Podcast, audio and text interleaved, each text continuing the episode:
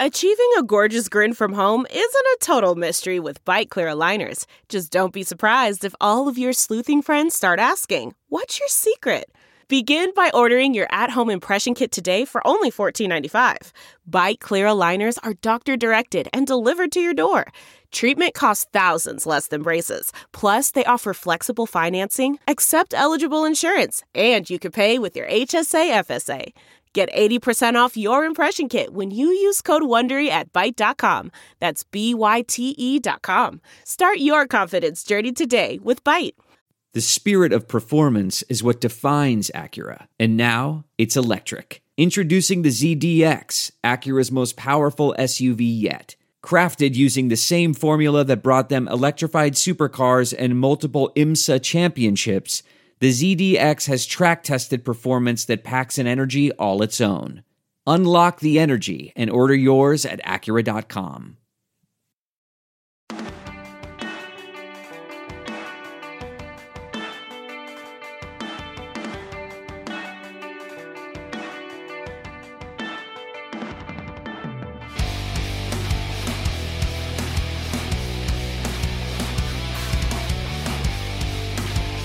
What's up, everybody? Welcome back to another episode of the Bootleg Football Podcast. I hope you all enjoyed your weekend. Hope you stayed safe. Hope you're uh, being kind to everyone around you because I think uh, more than anything, uh, everybody in America needs a little bit of kindness right now. Um, crazy times. And uh, I know sports might seem like not the biggest thing in the world to a lot of people, but hopefully we can kind of entertain you and, and give you a little bit of escapism over the next hour plus with some booze and some football talk. We're going to be going through all the draft classes uh, from the NFC South, which I know the draft was a long time ago, but hey, we're we're getting through it. Working through it one one division at a time. It's taken us a while, but uh, you know when you kind of have to watch every single player in the draft, or at least ninety five percent of them, it could take a little while. So uh, I'm going to introduce my lovely co-host here, EJ Snyder. Uh, EJ, before we get into talking about all these different draft classes, first, how are you doing, and what are you drinking? I'm hanging in there. Like you said, it is unprecedented in terms of what's going on in the country, and I'll echo your sentiment that a little bit of kindness will go a long way, no matter who you are, no matter where you are. So I hope you guys are practicing that. Uh, Brett and I took a week off to just sit and listen because we both think that's probably the most valuable thing going right now is some good, solid, active listening. And uh, what am I drinking? I went local. Uh, we have not been going to Costco. Uh, we just haven't been since this whole first grenade went off in society, uh, COVID 19, and uh, went back this time. Uh, first time in about three months, probably since February, and their entire beer aisle has been transformed into local, which I really support. Uh, living in the Pacific Northwest, we have lots of good options. But my wife was able to get me a case of Hales Ales. Hales, one of my favorite breweries out of Seattle. And tonight I have their Super Goose IPA. They make a Mongoose IPA, which is their regular version. The Super Goose is the uh, sort of upgunned, almost double IPA version, 7% by volume. So little hefty on the alcohol. Uh, 72 IBUs for those beer snobs out there um, who want bitter, and has a really nice balance, really nice flavor. Some malt to it to kind of balance out that bitterness, so it's not one of those uh, bitter beer face IPAs.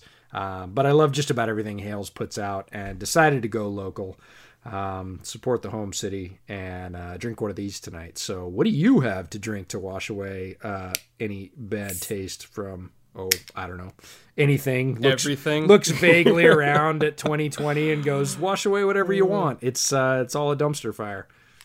Well, first things first. Uh, balanced IPA. Who knew that was possible? Jesus. Oh, most of the people in Seattle, but okay, whatever.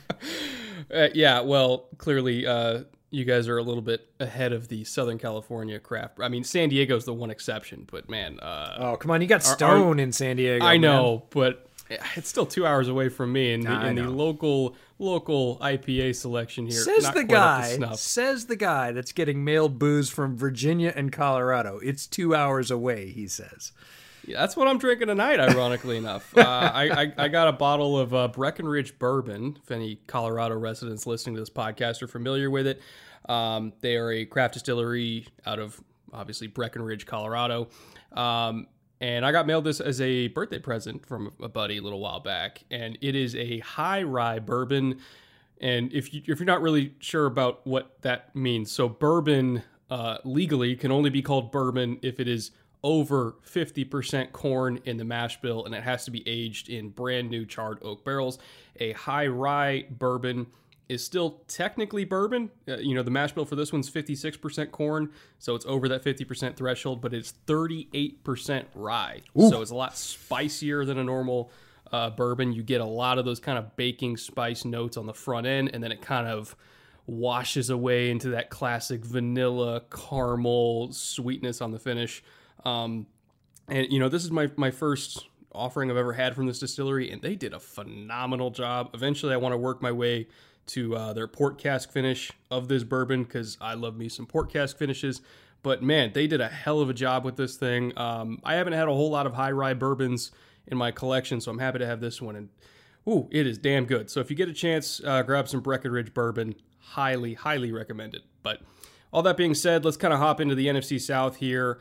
And uh, we're going to start with the Carolina Panthers, who went all defense. And I can't remember the last time I saw a team with seven or more draft picks and spend them all on one side of the ball. But Carolina did it. Um, they had some problems on defense last year, huge depth issues. I felt like their secondary was talent deficient. Um, you know, their front four, or rather their front seven, really good at getting after the passer, but their run defense, um, I felt like not at the second level, but at the first level, they got pushed around a little bit and really put their linebackers in bad spots at times last year.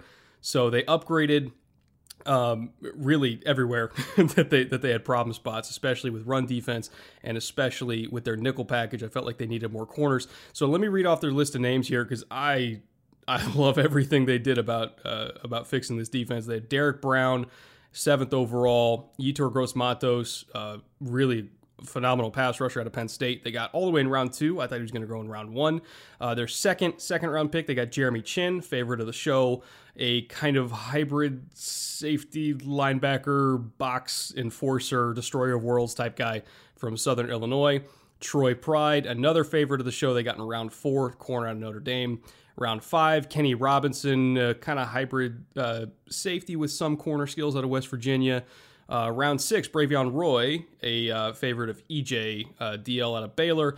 And then round seven, Stanley Thomas Oliver III, a corner out of Florida International, which I did not watch, but EJ did. So we'll kind of roll through this uh, one at a time. Again, as I mentioned, their their run defense was a little bit lacking last year, not uh, because of the second level. Their linebackers were fine, but their actual interior defensive line got pushed around a little bit. And so they went out and tried to fix that problem with Derrick Brown, who is a monster of a human being, just unbelievable power, eats double teams for breakfast. Uh, as a pass rusher for a guy his size, he's better than most. Um, I think he's he's definitely a pocket collapser. Can definitely do a lot of work for you on stunts and games and stuff like that. But you know, one one of their big problems last year was teams could run the ball on them in between the tackles, and I think Derrick Brown immediately fixes that problem. Yeah, they're going to have a lot tougher time with Derrick Brown manning the middle. He is, as you mentioned, multi talented, uh, very good against the run, huge human being, big wingspan, just a big bodied guy, square shouldered guy, huge legs, big rump, like the guy you want in the middle of a line, making sure that, you know, that two to three yard wide box that he's in. And and quite frankly a little bit wider because he's got good mobility too. For a big guy, he's not um, one of those guys we've talked about in our former previews that just stands there and you know eats double teams. He can move at that size and does. Uh, good flexibility, pretty live. It's it's interesting to me about Carolina that the whole defense is going to be new, and and I don't mean that literally, not every player, but seven of their top eight players close to it. Yeah, exactly. Seven of their top eight players in games started from the defense last year are gone. That's a that's more turnover than you see on a typical NFL unit. Um, and everybody with Matt Rhule coming to town as the head coach, and you know importing Teddy Bridgewater and talking about CMC and the receivers they picked up in free agency, and everybody's talking about the offense, and the defense is going to have a very new look again in that sort of front four and back four component. Um, so we're going to see some massive change there. But starting with the building block of Derrick Brown in the middle seems like a really safe bet. He was one of the safer players, I think, in this draft, and he's going to have that impact. Might not have a huge box score every week, but he is going to affect opponents' game plans. And the big thing is they're going to be running three down fronts. They're going to be running four down fronts. Like it's going to be a very multiple defense, which ironically last year's first round pick for them, Brian Burns, I think fits that because he can play uh, standing up or he can play with his hand in the dirt. Um, and Brown as a nose tackle isn't just a typical, you know, straight up zero technique nose tackle. You can put him at three technique and be fine. You can put him at five technique and be fine. Like he can play really any spot between five and zero, and that kind of front versatility means that they can get really, really creative. Um, and combining that with their second round pick, Yetur Gross Matos, and their last year's first round pick, uh, first round pick, excuse me, Brian Burns, um, the athleticism, not to mention Kawann Short that they already have. They have Stephen Weatherly too. I mean, the athleticism in this defensive line slash outside linebacker rotation is just absurd. And I do want to highlight Gross Matos a little bit because I had him as my second ranked pass rusher in this entire draft class. I, I thought he was going to be a top 15 to 16 kind of guy. He ended up slipping into the second round. I'm still not 100% sure why, because when I look at the availability of edge rushers in this class, other than Chase Young, nobody else had Gross Matos' combination of size, length, power, hip fluidity, um, you know, motor. I, I really, really loved him. And, you know, was the technique clean all the time? No. But when you saw him really put it together, there wasn't anybody, regardless of, of whatever school he was playing against. I mean, he whooped Ohio State's ass. Like, there was nobody that could stop him when he put it all together. Yeah, that was what we talked about in our preview shows with the guy we'll call YGM. Um, Yetur is one of those guys that you see sort of at least one thing on each rush. And on the rushes where you see two or three things in concert, you go, whoa.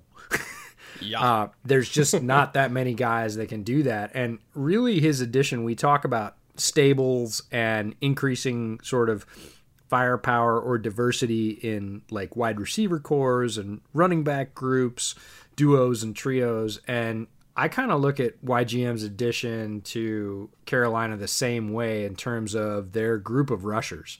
They've now got Brian Burns, who we talked about a little bit, came on like wildfire before he got hurt last year, tailed off a little bit, but if he comes back fully healthy, like that's the A1 in your arsenal for pass rush. But mm-hmm. adding a guy with YGM skills feels like building out the rest of that stable, right? A little bit more power than Burns, a little bit less speed and burn. Um, Stephen Weatherly, a favorite of mine, um, who came from the Vikings this year in free agency, but I think is one of those guys that's kind of on the tipping point, could have a much better season this year. Christian Miller, who a lot of people forget about, um, Efe Obada, Marquis Haynes, who's a person not many people have heard about, but I was pretty hot on him when he came out in the draft. All of a sudden, you look at these guys Burns, Weatherly, Miller, Obada, Haynes. You add Gross Matos to that. You've got a lot of different ways to come after teams and enough players in that rotation that you can swap them out, keep people fresh, and really come at teams from different angles, uh, different approaches, stack two guys on one side with power um, you know, get really wide nine, get two guys with sort of speed and bend, but not a lot of power. There's there's just a lot of variation in the way that you can come after teams, and if you're locking down the middle with guys like Derrick Brown and Kawann Short, uh, you're you're looking pretty good. And you could just keep rotating and rotating and rotating, and all these guys are going to be fresh so by the time the fourth quarter rolls around, I mean, those left tackles and right tackles are going to be dog tired. And here's this dude who's played 20 snaps all game at 100% as a flamethrower coming off the edge. I mean, if you're behind against Carolina, good luck. Like you have to jump out on top of them, or or you're you're kind of screwed at this point. Yeah, I wouldn't want to try and throw, like you said, deep and late in the fourth against that many guys, knowing that the middle is going to be solid and that sort of late draw is not available to you with the regularity that it was last year. Um, you know, you're trying to run over Derrick Brown with a, you know, third and seven draw to keep the drive alive. Yeah, have fun with that. Yeah, it's not it's not what I would call setting yourself up for success. So I like what Carolina did with the front of that defense and then after that, they really pivoted, right? As soon as they got to their second second round pick and went with Jeremy Chinn, turns out that four of their next five picks uh, are secondary guys. They went Jeremy Chinn, Troy Pride Jr., Kenny Robinson, uh, Bravion Roy is another defensive lineman, and then they skipped and went Stanley Thomas Oliver III. So made a pretty strong statement that hey, we want some secondary talent, we want some size. You talked about them being a little bit talent deficient in the secondary.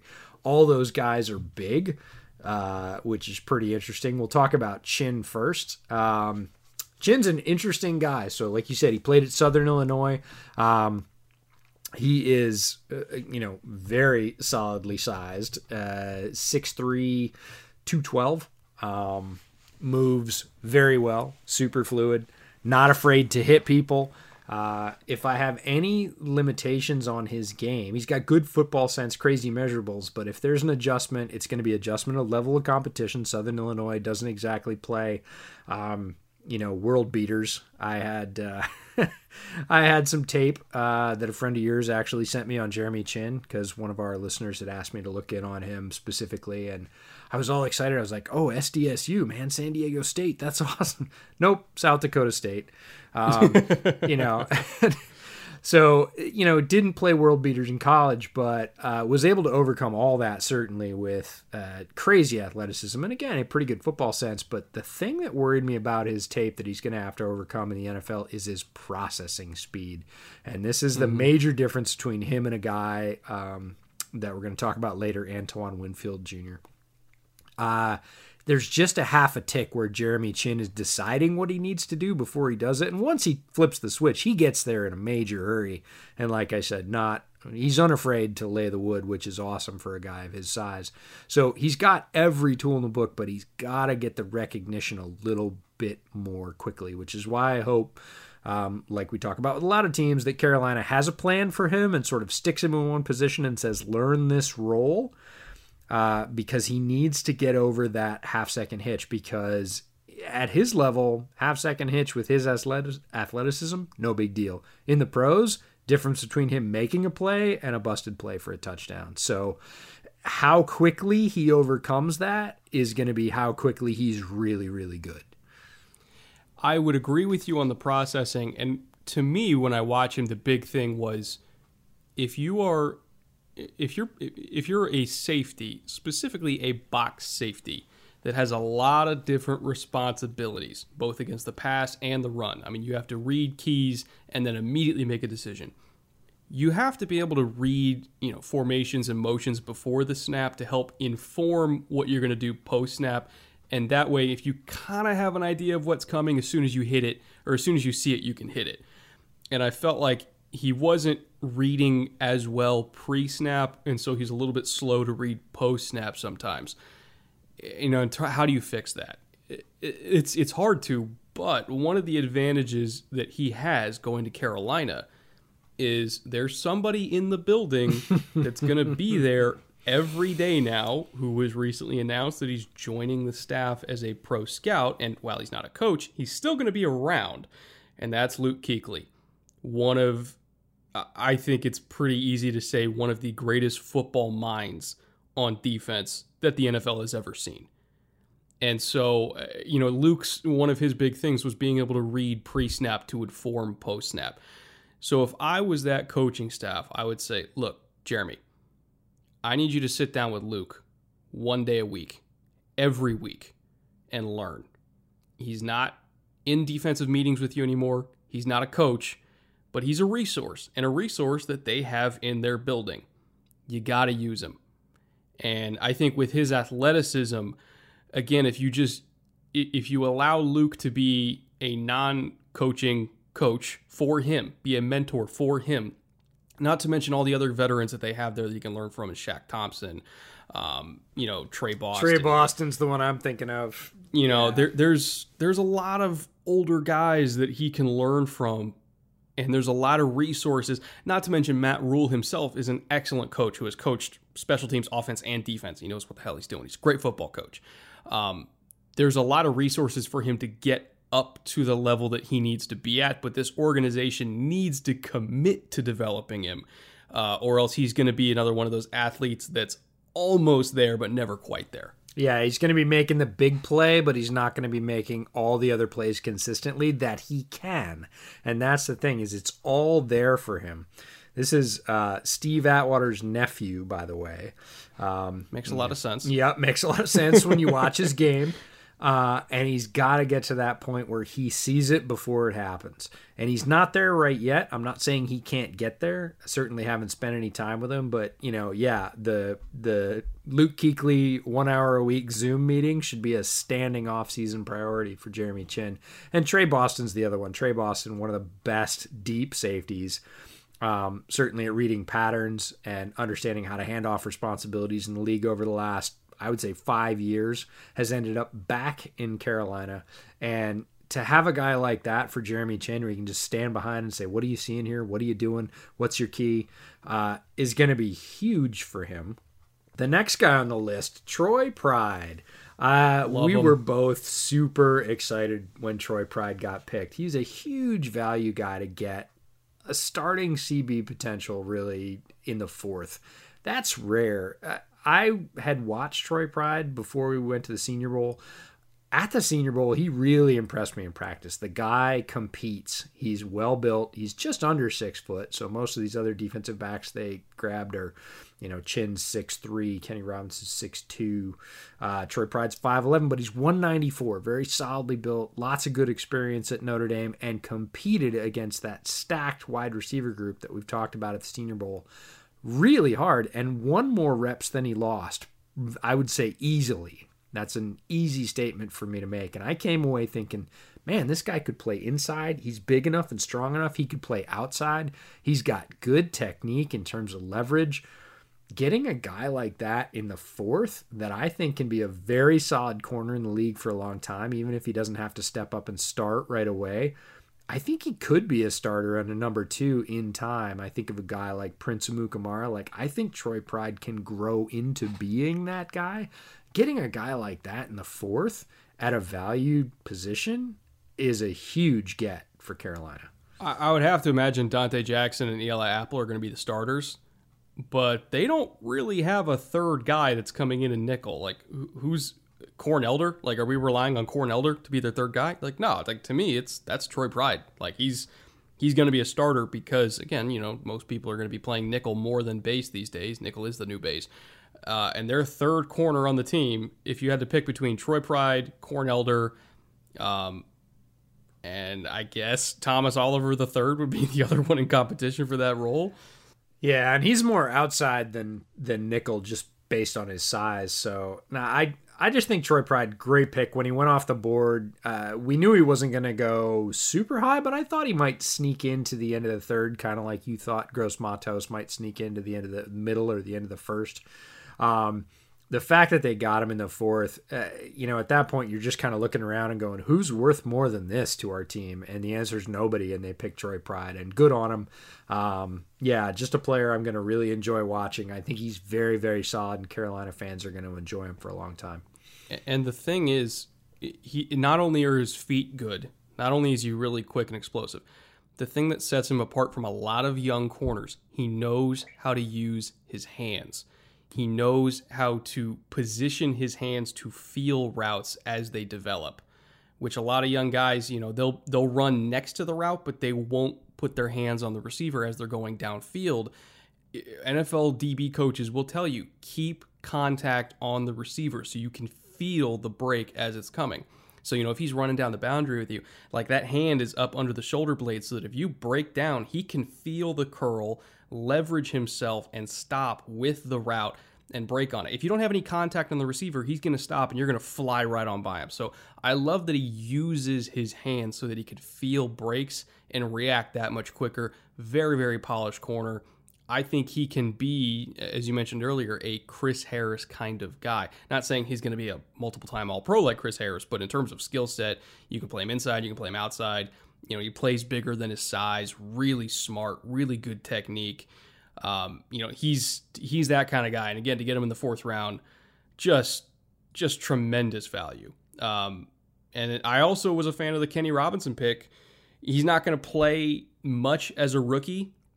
Um, you know, we kind of had a discussion before the show. Is like, is he a corner? Is he a safety? I think we're in agreement. He'll probably end up as a free safety with some corner skills. So if you if you want to play a little bit more base and then have a safety that can play in the slot a little bit, like I think he can do that. But his natural position is probably going to end up at free safety, learning behind Tre Boston.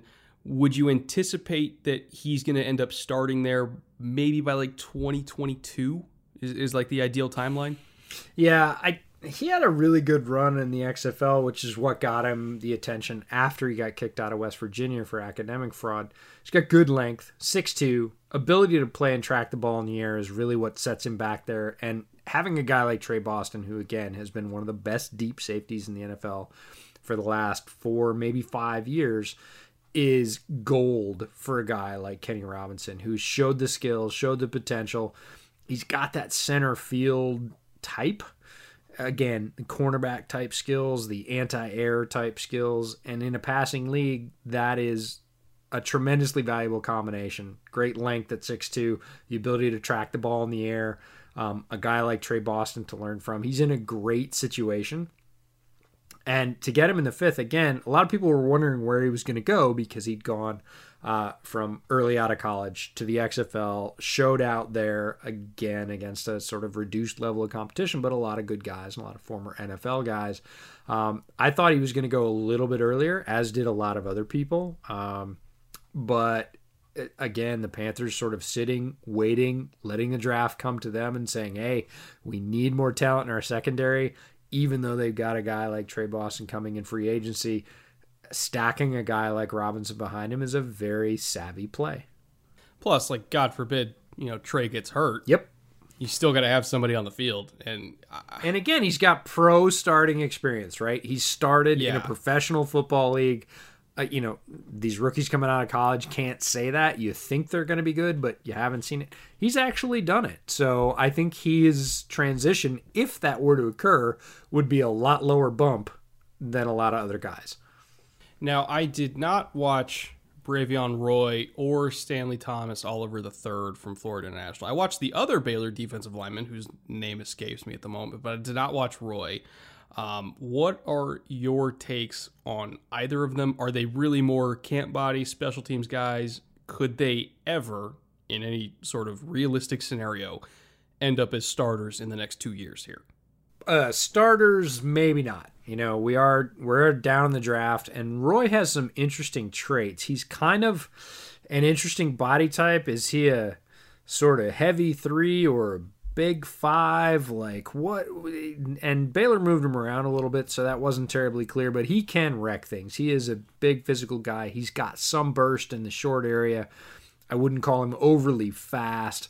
Um, hand usage could use some work, but he is physical. He is violent. He does have a good punch.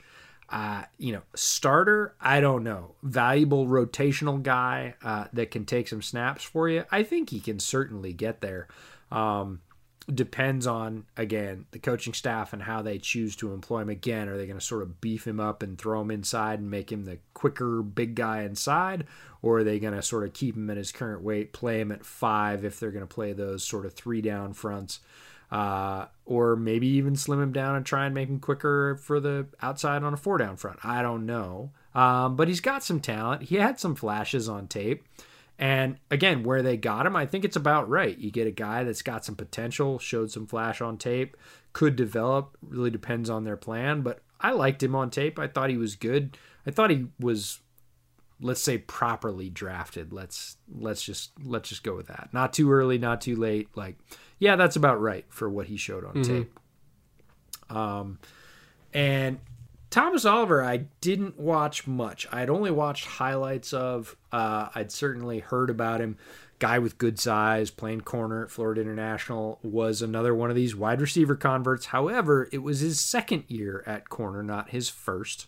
Um, like Igbinoghene at Auburn was his first year, which is amazingly impressive in the SEC. Yeah.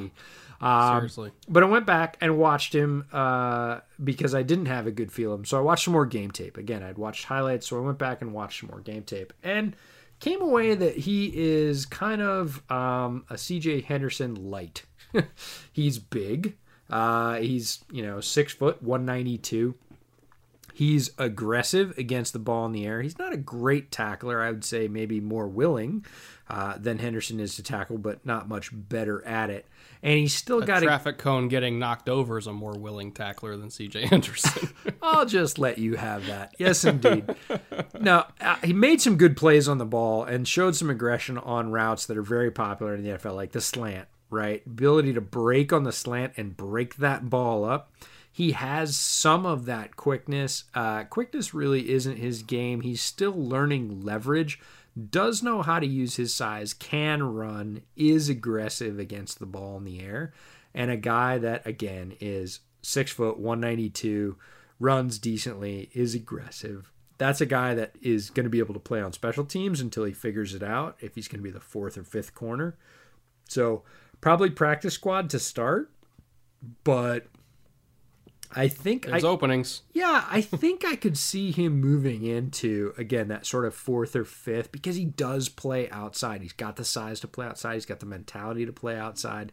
His hand usage needs a little bit, which is not surprising coming from wide receiver. He's not afraid to do it, but he's also kind of not particularly sure what the break is between uh, straight up sort of man hand jam and what do I do when I'm dropping into this zone coverage and the short flat's my responsibility. You sort of see him think about that, but he's athletic enough and willing enough that uh, again, some good technique sort of polish from a solid secondary coach. He's got the ability to play there. Is he a is he a starter right away? I I don't think maybe no, but uh, you know, moving into that fourth or fifth, you know, big outside boundary corner role, I absolutely think he could do it, and he can play special teams until then. So overall, th- this Panthers class, I I was a big fan of. I know they had um, some needs on the offensive side of the ball, but I think when when you look at how they're built, they're like, all right, what do we need to do to protect uh, Teddy Bridgewater? Give him a defense, give him more opportunities with the ball. Um, you know, the offensive line's not great, but Teddy's usually going to get it out pretty quick anyway. They have a whole bunch of yards after catch threats. So we're going to play defense. We're going to kill clock. Uh, I, I, can see what they're doing here. In, in terms of how many wins they're going to get, I'm not sure, but I I at least can see what, what identity they're trying to build here. And it's an identity that I happen to like a lot. So I think they got at least four starters out of this class, which is above average to realistically speaking. If you're getting four starters, especially four starters on one side of the ball, um, th- that's way above average Which uh, four in the NFL. I, I just have to ask which four because I wonder if it's the same four that I'm seeing. Brown, I think Gross Matos by 2021 would start over Weatherly. Sure. Um, I think Chinn is a realistic candidate to start. And then I think Pride, if you're thinking nickel, I think if we're thinking nickel, Yeah, I would say three, and I actually think I'd put Pride before Chinn in terms of how quickly he'll be ready. But I'm not going to vote against Jeremy Chinn because he has just he the guy just oozes potential, right? But he's got to get over that tick. So okay, well, it's him. It's him versus, I guess, it would be Juston Burris and T.J. Green for that starting role at strong. Mm-hmm. And uh, just considering his physical skill set, yeah, and I I'm, think I'm sure think, they're going to want to get him on the field. I mean, they did pick him in round two, uh, Yeah. which was you know maybe a little bit earlier, but again, they're they're betting on potential, and some teams prioritize potential more than others, and they looked at that and said, I think we can, I think we can fix that thing, and if they do, look, he's got sterling potential to be very good for a long time. He's big, he's fast, he's fluid, likes to hit. Like that guy, sky's the limit if he can figure out if he can figure out what's coming. That guy can do a lot on the football field. Yeah, absolutely.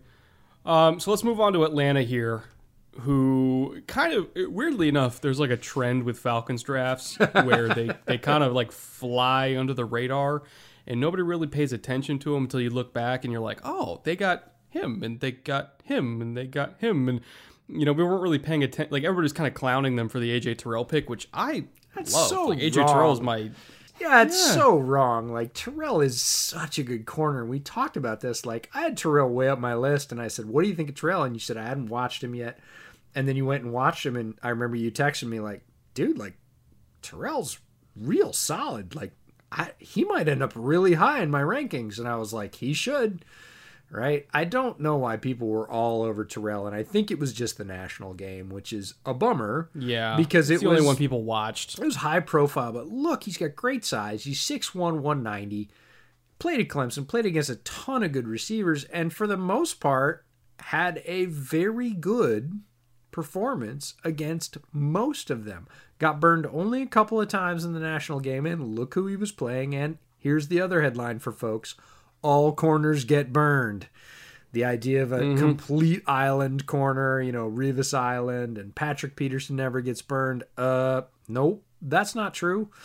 I can pull out a handful of plays where both of those guys got burned, right? Corners will lose reps. And overall, Terrell lost very few, showed good athleticism at that size, has a ton of experience at a high level program, and he's going to a coach that helped organize the Legion of Boom, right? He understands physical players in the secondary, and it's uh, you know it's a great landing spot. Uh, We talk about his path to playing time. Look, one of his you know primary uh, impediments to playing time went out of town and headed up to Detroit. Like it, this is a good spot, and I thought it was a really good pick, and people panned it, and I was like, uh, that's weird. Yeah, he was my second ranked corner in this class.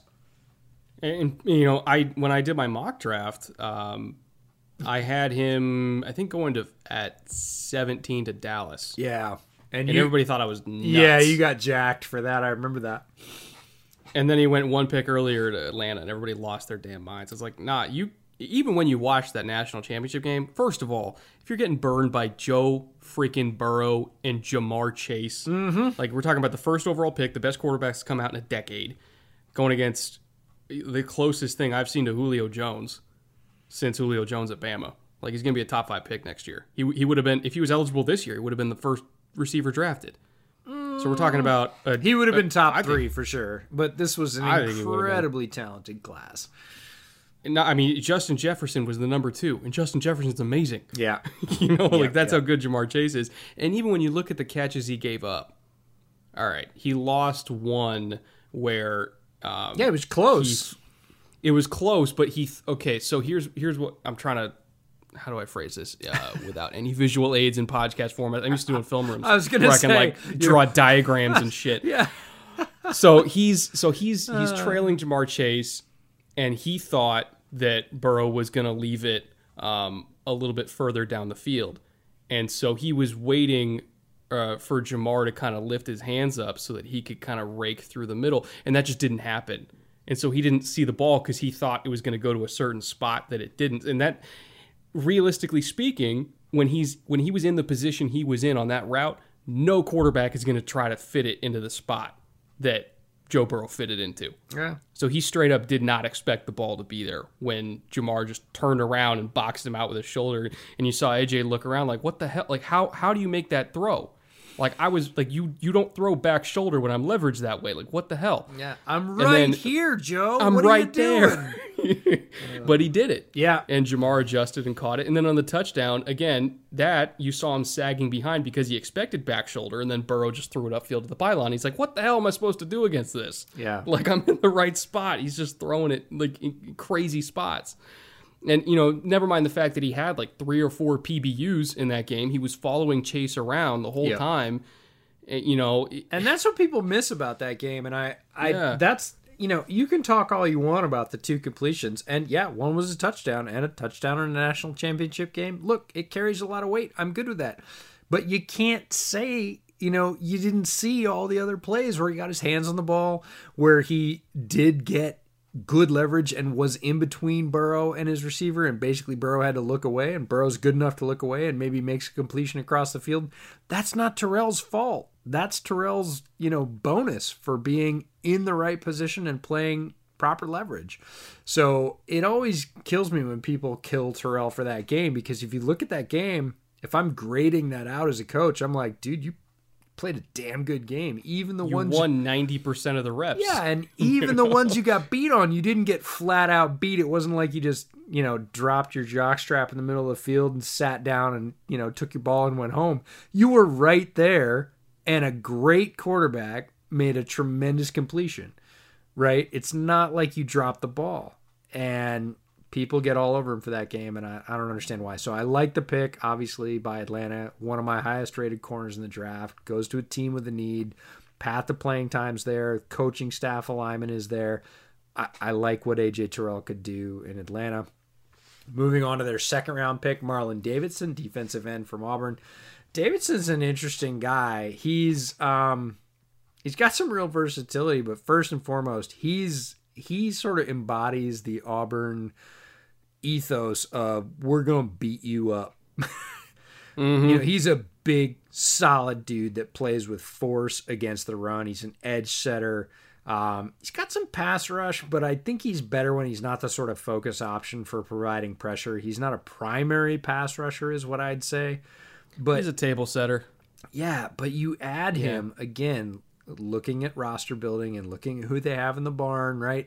You add that to Grady Jarrett, Tyler Davison, and then you add, you know, Marlon Davidson to that. Like, ooh, like Grady Jarrett. We all know Grady Jarrett's really, really good. Tyler Davison. Dante Fowler's there too. Yeah, Tyler Davidson was one of the guys that when he was coming out, I said, "Look, this guy's a little bit undersized, but he actually plays the double team better than anybody in this class." And people said I was nuts. And I was like, uh, some guys just got it, right? Some guys do not give up against two other players coming at him, and Tyler Davidson was that guy. He's turned that into a career, and now you add another sort of heavy like Marlon Davidson that can just sort of set that edge and make sure people have to go the other way. And don't sleep on Deadrin Senat coming back either. His rookie year, 2018, he played 15 games, made two starts. He had 30 tackles, 15 of them solo, two tackles for loss, and three QB hits. Last year, he had a surgery. He was only in two games, and people forgot about him. Um, you look at that four, you know, four player rotation: Jarrett, Davison, Deadrin Senat, and now Marlon Davidson. Like Atlanta's looking pretty. You know who else the they middle. got that I totally I, I that I totally didn't realize that they have? They also have Allen Bailey, Mm, True.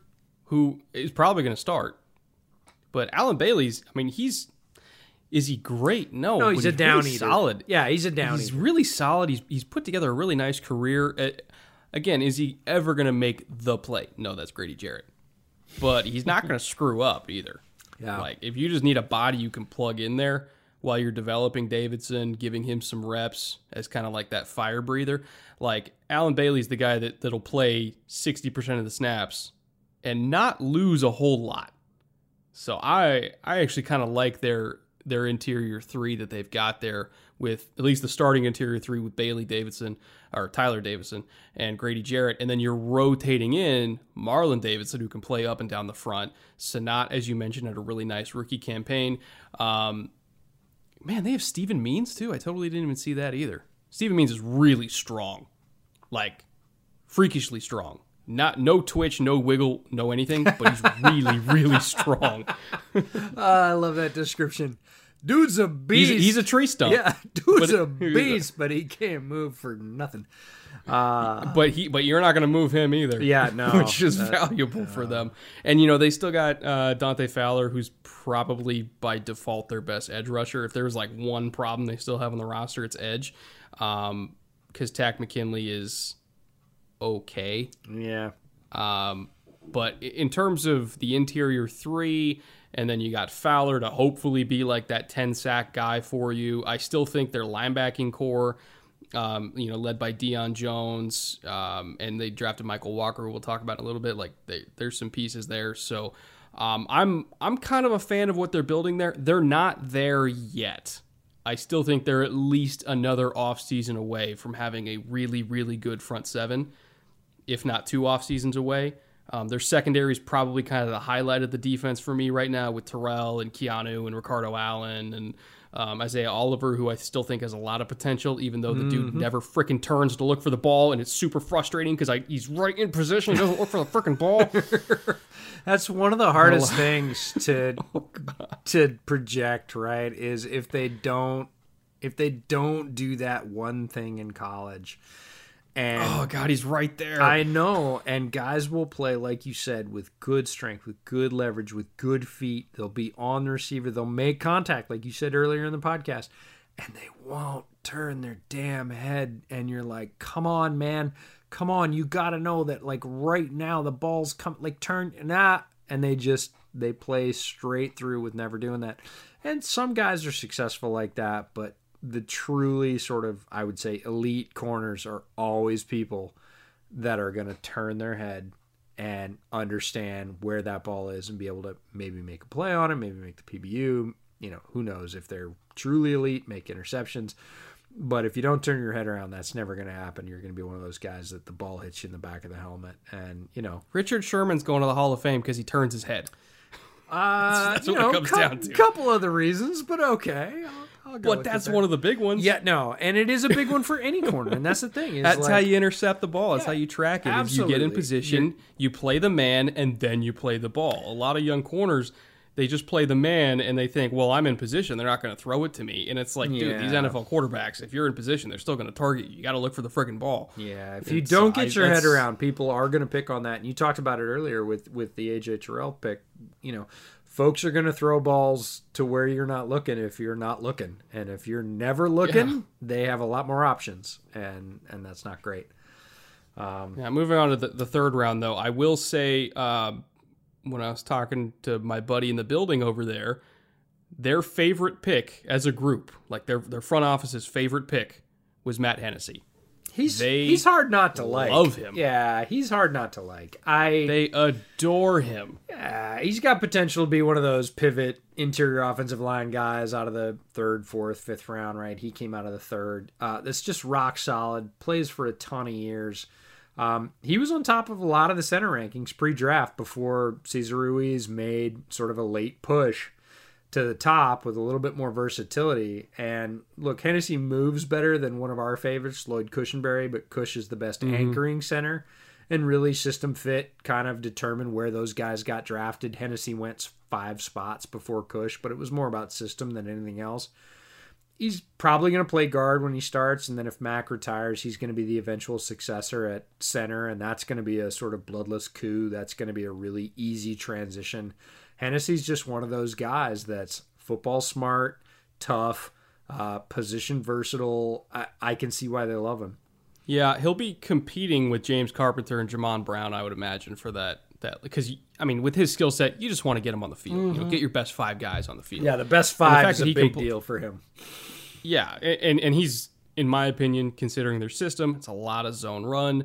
Um, I think he's at this point a hell of a lot more nimble than James Carpenter.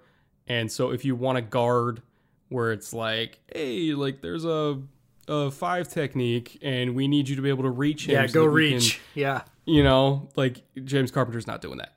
But Matt Hennessy could. And so I think getting him at guard and also just kind of getting him on the field so that he can see how Alex Mack operates. Mm-hmm is huge because there's only so much that eh, you know Alex Mack like they they at his age he knows what Matt Hennessy is, which is his heir apparent. But he'd better. We also know that yeah, he better know. But we also know that Alex Mack is gonna teach Matt Hennessy because Alex Mack is that kind of dude. Like he he's gonna he's not somebody who's going to not develop yeah. young players that will eventually take his job. Like he is a leader one of the best leaders in that locker room. Um, he loves to teach, he loves developing young guys, and he's not going to be averse to sharing his knowledge, sharing his process with Matt Hennessy. And I think there's only so much that he can do in a film session to help Hennessy learn how to call protections, um, you know, to learn what makes Matt Ryan uncomfortable versus comfortable. Because you know, Mack and, and Ryan have worked together for a number of years now. They really are. Uh, their communication is excellent, and that communication between center and quarterback is key for a functioning NFL offense, regardless of system. And there's only so much that Alex Mack can do in terms of developing Matt Hennessy to get him ready for that. So I think getting him on the field so that he can communicate with Mack on the field and see how he reads front, see how he changes protection, see how he communicates with Matt Ryan on the field. Like that is invaluable experience. Not to mention the fact that physically, I think he can play guard. So if it was me, I would put him at left guard as a rookie to kickstart that development process, especially because he's not really getting a true offseason anyway. Um, and then whenever Alex Mack decides to move on, whether it's 2021, 2022, who cares, whatever, uh, getting him that on the field experience is crucial to ensure a smooth transition to the next 10 years of solid center play for Atlanta. Um, and considering how important center is in that system, like ensuring that smooth transition, I think is one of the top priorities for this organization.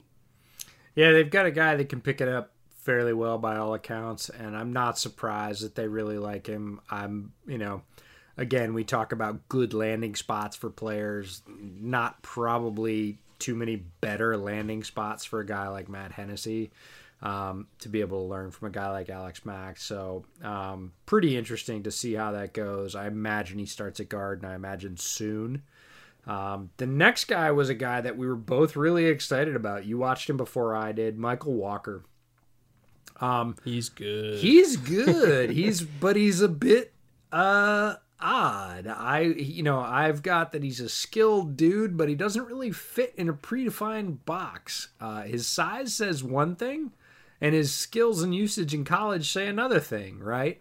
Mm-hmm. So he's 6'3, 230, which you kind of look at and go, okay, that's a decent sized linebacker, but it's definitely not an edge. But uh, Fresno State really used him as this kind of hybrid strong side linebacker, DE rusher. He ended up rushing a bit more than I think people will probably imagine at that size at Fresno State.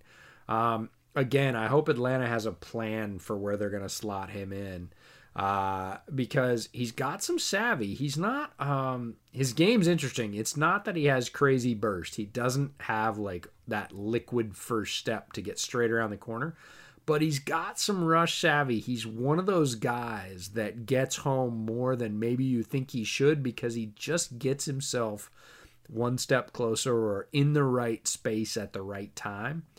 And he's a great finisher. Yeah. And he can go forwards and backwards. And there's a lot of guys mm-hmm. that have that sort of ability and that savvy going forward, even if they're the not quote unquote prototype body size.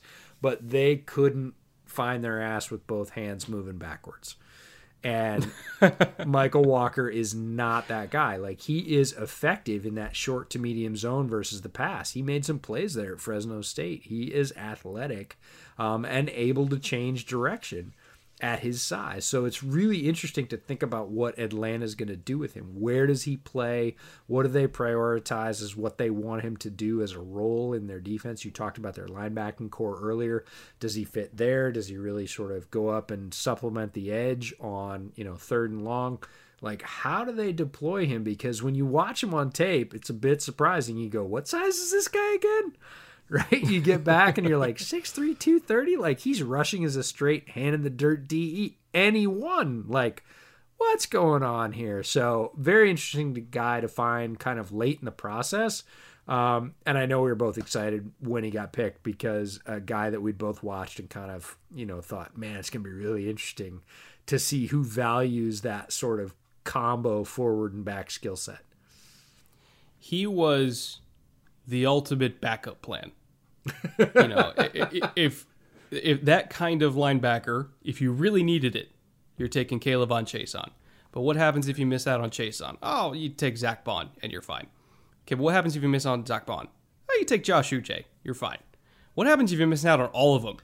You take Mykal Walker. Yeah, you, you know, take that, a guy who, guy. yeah, that doesn't have as much publicity, but has a I'm not going to say the same because a lot of those guys we like better for sure. Uche and Baun. He doesn't have the twitch of those other guys, No. but he's slippery. He's crafty. You can put him in the same position. He won't be as good at it. Yeah, he gets But he home, can still play which it. is the thing, Yeah. and you you sort of end up going back to the the tail of the tape and going, I don't I don't believe that, right? Six three through thirty, he looked he looked bigger on that rush, like he looked stronger on that rush. Um, you know, guy like that moves like that, you know, in a deep zone or not deep zone, but a deep middle zone against a tight end. Um, he just does enough things that he was a really fascinating player. So it's pretty cool to see where he ended up. Um, it'll be even cooler to see what their plan for deploying him um, is, especially with the sort of abbreviated offseason. What were your thoughts on Jaylinn Hawkins in round four? I I thought that was about right for him. Um, I the thing is, I don't really see a path to him starting there. Yeah. because I feel like they have so many safeties. I, I mean, I guess you're looking for special teams value out of a day three pick anyway, and I think he's he's could probably be a pretty good special teamer in theory. Um, I, I thought I thought it was a little bit of an unfortunate landing spot for him, just because you already have Keanu Neal, you already have Ricardo, uh, Ricardo Allen, you already have Damontae Kazee. Like I don't see any path to playing time for him in the first year, maybe in the first two years for him, unless. I mean, I guess Atlanta's safeties can't stop getting hurt, so maybe this is just insurance for that. Um, but I feel like he's going to be one of those guys where it's like he's a he's a better player that won't start just because there's other guys on the roster in front of him that aren't going anywhere anytime soon. Yeah, I think that's probably the case. He was a guy that showed up. Jaylinn Hawkins, a guy that showed up when watching Cal's defense for their draft headliners. Right? We had Ashtyn Davis, we had Evan Weaver. Those were the guys we were watching Cal for. But as you watched their tapes, you went, "Man, who's this other guy? He's making some plays. He's aggressive. He's got decent play speed, more so than his mm-hmm. time speed. Decent size, not not size that makes you go, huh? Or size that makes you go, how's he ever going to play? He's sort of right in the middle, and he will hit, like, especially on the stuff around the boundary and the edges, uh, the little screen game. Like, he loves to destroy that stuff. So, um, showed up enough on tape to make you sort of take notice of him. Um, pretty savvy guy on the field mostly in the right place at the right time. And a lot of reports uh, pre draft that Jaylinn Hawkins was one of those guys that was quote unquote all about ball, that is just focused on football, loves football, loves tape study, loves spending time on his craft. And I think that helps him make more plays than his physical stature alone. He's not what I would call flashy, certainly not in terms of his measurables, but he has that what I call quote unquote core special teamer with possible backup upside written all over him. Like that's that's his niche right now. And if he does well at that, maybe he steps in for an injury and plays pretty well. Uh, you know, maybe you could see some playing time, but right now he's that guy that's down towards the bottom of the 53 that gives you some versatility. Um, you know, backs up all those guys that like to get hurt in their safety ranks, and in the meantime is you know running down to cover kicks. Um, but I liked him some uh, and was interested to see where he'd go. I thought fourth was a little bit early, actually. I know he went at 134. I would have. I mean, it was a it was about It's right for me, fine. but I'm talking like it was the top end of about right, if that makes sense. Yeah, yeah, I'm with you. That any earlier, and I mean any earlier, like 15 picks earlier, would have been like, eh, I think you reached a little bit. This is the first kind of place where you could go, uh, okay, I can see it. I would have waited a bit, maybe a round, but if you really wanted him and you love the guy and he is that guy that just can't deal without football, um, you know, maybe you got the right guy. Maybe that was what you fell in love with. Uh, Yeah. and it's just they have so many talented, like he physically, physical talent wise, not in the same realm of healthy Keanu Neal. nope. Not the same as Ricardo Allen. Not even the same as Damontae Kazee. You know, Kazee's not big, but he's got really good range, good ball skills. Um, He's hyper aggressive. yeah, hyper. I don't imagine Jaylinn Hawkins even. no, he's Jalen he's Hawkins fourth was- out of that group. Yeah. I just I can't imagine him beating any of them out. So like maybe they really really liked him on special teams, which makes sense. I mean he's a really aggressive hitter. I don't really I didn't notice many missed tackles from him. Took good angles. Um, yeah, I don't know. Like it's not a bad pick. It was just considering a little bit some early, but again, they didn't have another pick till round seven. So if they didn't take him there, they're not going to get him, and that's what some fans don't understand about the draft is, you know, maybe he's not a fourth round pick, but they didn't have a fifth, a sixth, Yeah, or a, I guess. I guess that makes sense. a fifth or a sixth. they weren't picking until the seventh, and in the seventh, I can't wait to hear your thoughts about Sterling Hofrichter for the punter from Syracuse. Yeah, I didn't watch Punter. Sorry, that was a setup for all those that don't follow us on Twitter. Yeah, we don't follow punters and kickers. Uh, just not our bailiwick. So I, I and that's the thing is I do that in the interest of you guys because I don't know what I'm looking at Yeah. when it comes to punting technique. Maybe one of these days I'll convince Pat McAfee to sit down with me and tell me what the hell's going on. you guys in terms of are going to drink beer punting, and talk about know. ultimate frisbee. You're not going to talk about punting technique. Yeah, that's true. All right. So But uh, overall, I, I I thought Atlanta did pretty well. Um, you know, you get a starting corner in AJ Terrell, who I think we both like a lot. You get a rotational guy in Marlon Davidson, who you hope can turn into Trey Flowers, and if he does, that's a hell of a pick. Um, round three, Matt Hennessy, you hope can turn into Alex Mack, or even 80% of Alex Mack, and if he does, that's a good pick. Mykal Walker, um, again, interesting kind of hybrid linebacker who worst case scenario, core special teamer, best case scenario, solid outside linebacker starter for you. Jaylinn Hawkins, probably a special teamer, and then um, Sterling Hofrichter, the punter from Syracuse, who let's hope. Let's hope he's Pat McAfee. Yeah. Let's hope he's great. Let's. let's hope he's great. But overall, solid class for them. Um, no complaints from me. Um, I, I do want to move on to kind of round this out to New Orleans, the smallest class, only four picks, um, all all draft for them. They had a first rounder, two third rounders, and a seventh rounder. Which comparing that to some other teams like Minnesota, who had what three times, four times as many as that, a gazillion. Even five times as many. Like, you know, they they were drafting pretty much half a roster, whereas New Orleans is just like, hey, we're ready to go to the Super Bowl. Let's just get these few guys we really really need. Um, again, very very solid class from them, despite it being so small. Um, the Cesar Ruiz pick in the first round, a lot of people were kind of scratching their heads at first, and then the uh, release of Larry Warford came was like a week or two weeks after that. So then we kind of okay made a little bit more sense after that. He'll probably start at guard, I would imagine, um, because he has that positional flexibility.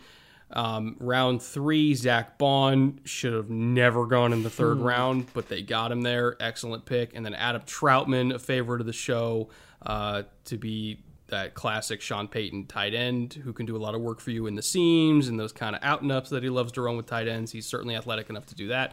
And then round seventh, uh, they round round seven they rounded off with the fourth quarterback on the roster because Sean Payton loves quarterbacks. They got Tommy Stevens from Mississippi State. So again, small class when compared uh, not just to the rest of the division, but when compared to the rest of the league. But I don't really have any complaints with any four of these picks. No, they you know they moved up. They traded picks to be able to get guys they wanted. Uh, you know, Sean Payton, Mickey Loomis have worked together for a long time. They know what they like. They decided what they needed. You could tell they had their targets. Uh, Ruiz is um, again that guy that moved up to the top of the center slash interior offensive line rankings. They really wanted him. They had, I'm sure, well in their minds at that point that they wanted to get rid of Warford. It was interesting when Ruiz got picked because I've got a friend who's a diehard Saints fan and a, and a big tape watcher, one of the more informed fans that I know. I trust his opinions for sure. And I said, What do you think of the Ruiz pick? He said, I get it. And I said, Why? And he said, On the plays that blew up last year, the plays that didn't go for anything, it was Warford getting worked. And I was like, And I think he only had one year left on his deal. and I was like, really? And he said, yeah. Of the again, this is sort of second level tape watching. This isn't the highlights that come on the, the local news channel at the end of, of, of game day. Um, he said, you know, more often than not, it was Warford who was the weak link in the line on the inside. And I said, huh, that's interesting. And of course, about a week and a half after that conversation, they released him. And I was like, huh, well, okay then. Uh, that pick makes a whole lot more sense. Um, moving on to Zack Baun, like Zack Baun is a guy I think is terribly underrated. You said he shouldn't have gone as late. I completely agree. Uh, my basic comment is he was underrated this year, period. I really thought he'd go to one of the New England tree teams. That's Detroit, Miami, New England, because he has that blended skill set going forward and backwards that we talked about, where he can be effective in multiple ways. But don't take that to mean that he's one of those jack of all trades and master of none. His rush game, not appreciated enough. He's very effective as a defensive attacker. And what do I mean by that? He's fluid, he's got burst and dip, he's got variation, uh, good hand usage. He's really quick to the inside. His counter to the inside is mm-hmm. one of the Oh, better so nasty. one of the better moves of any rusher in this draft class. He knows how to finish. And you talk about you talk to scouts about players they really like as rushers, no matter whether they're defensive ends or edges or even five techs, right? They love guys who can finish. They like guys that get close. They like pressures. Pressures are definitely valued almost as much or greater than sacks because in the modern NFL, with the ball coming out so quickly, you're going to see more pressures than sacks. But they want guys that can finish. And Baun understands how to finish, and he's got a really wide variety of tools that he uses fairly often. There's a lot of guys that might have a varied skill set, but they do one thing nine times out of 10.